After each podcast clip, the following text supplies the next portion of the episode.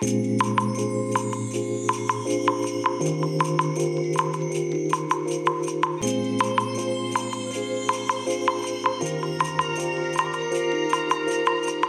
い、おはようございます。本日はですね、7月29日金曜日でございます。車の中の気温は28.8度ですね。えー今日もね、天気は今日は快晴ですね。山の方にね、少しあの厚めの雲がねかかってるようですけども、どうもね、なんかここ最近の天気はね、あのまあ私が住んでるところが神奈川県の県西部になるわけですけども、北側の山の方ですね、丹沢とかね、あっちの方にね、結構雲がかかっているんですけども、こちらまではね、雲がかかっていない状態で、昨日の夜なんかもね、夜っていうかまあ夕方ですかね、だいぶね、山の方にはね、今にも雨が降りそうな感じのね、あの、厚めのね、真っ黒い雲がね、かかっていたんですよ。なんですけども、こっちはね、普通にね、雲がないっていうね、なんかね、微妙な、なんとも言えない、変わった、あの天気にね、えーなってましたね。まあ相変わらずね、暑さはね、もう本当にただ暑いというだけで、そこは全くね、変わりがないんですけどね。はい。えっ、と、それでですね、えっ、と、また引き続きのお話になってしまうんですけども、えガレージバンド、アップルのね、え音楽のソフト、ガレージバンドですね。えっ、と、iPad とか iMac とか、あのパソコンとかね、えタブレットを買うと、もう標準でね、OS の中に入ってくるっていうね、えソフトになります。まあ、あのーなんて言えばいいんでしょう。音楽制作ソフト、いわゆる DAW って言われてるね、DAW って言われてるね、えこういった DAW の入門的なソフトと言っていいのではないかなと思うんですけども、でね、まあ、これで、えー使、これを使ってね、まあ、音楽を作ろうということで、まあ、今現在ね、えこのラジログのオープニングで使っている曲は、まあ、このガレージバンドを使ってね、えーちゃちゃっと作ってみたんですけども、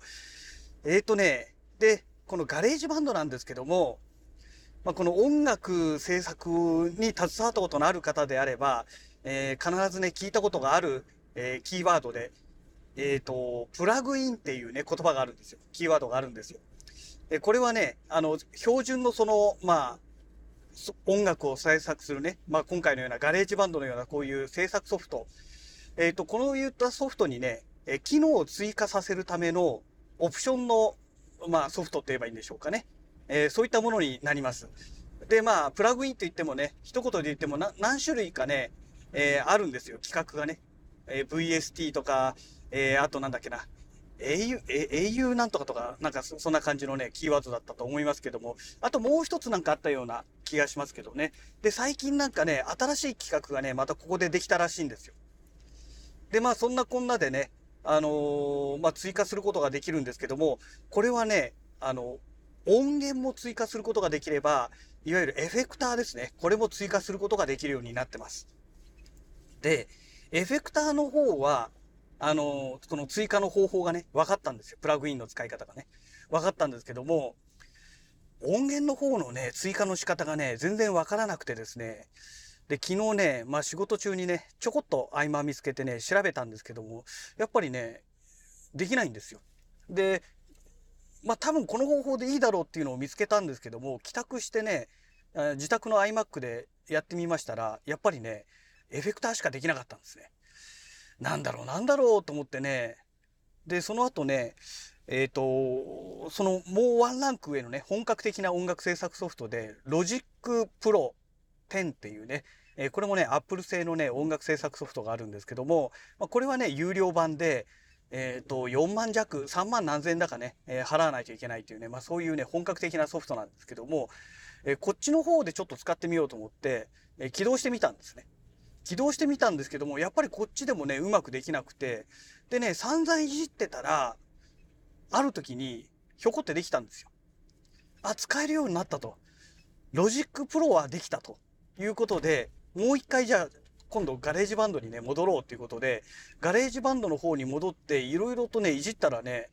えーできるようになりました。あの、よくわかんないままできるようになったので、正直なところね、どこをどうしてできたのかっていうのがね、あの、言葉でね、説明することができません。知らないうちにできるようになっちゃったっていうね、えまあそんな状態でしたので、うん、だから、またね今日帰宅してからね同じようにできるかなってなった時にうんどうだろうっていうね。もう完全にやり方忘れてますしね。あのー、ねソフトを操作してる間に思い出してくれてパッてできるようになればいいんですけどもえっ、ー、とまあ一応ねとりあえず使えたと、えー、ガレージバンドでも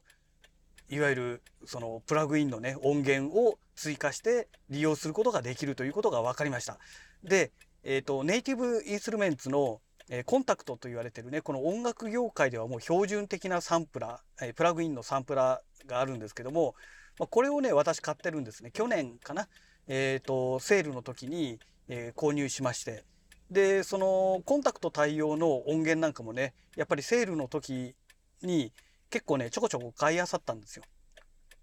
まあ今回このサマーセールではね今回のサマーセールではほとんど買ってないんですけどどちらかというとこのコンタクトを買った去年の年末ですね。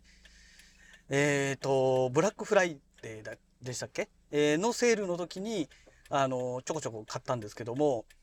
でねえっ、とまあこういった音源が使えるようになりますのでまあいろんな意味でねちょっと楽しみかなと。まあ、あのガレージバンド、まあ、ロジックプロでも一緒なんですけどもガレージバンドに標準でついてくる音源もね悪くないんですよ。うん、だからねあのアップルの、まあ、パソコン要は Mac ですね。Mac を持ってる人がねあの他の音楽ソフトを使うよりかはもう間違いなくね、まあ、ガレージバンド使った方がねコストパフォーマンスはめちゃくちゃ高いんですよね。うん、でねプラグインも使えるということであればですねもう何の問題もないわけじゃないですか。だからねあのー、まあお金をかけたくないということであればですねもうガレージバンドをね普通に使った方がいろんな意味でいいんじゃないかなとまあそんな風に思います。うん。でね、ただね、ガレージバンドのね、まあ欠点と言っていいのかどうか何とも言えないんですけども、あのー、このガレージバンドで作成した音源データですね。これがね、あ、そっか。音、音でやっちゃったからダメだったのかな。ミディだけしか使わなければミディで出力できるのかもしれないんですけども、ちょっとね、私が前回試した時には、あの、ミディで出力できなかったんですよ。え、拡張子が .mid っていうね、えー、標準的なこのミディファイルと一般的に言われてるものなんですけども、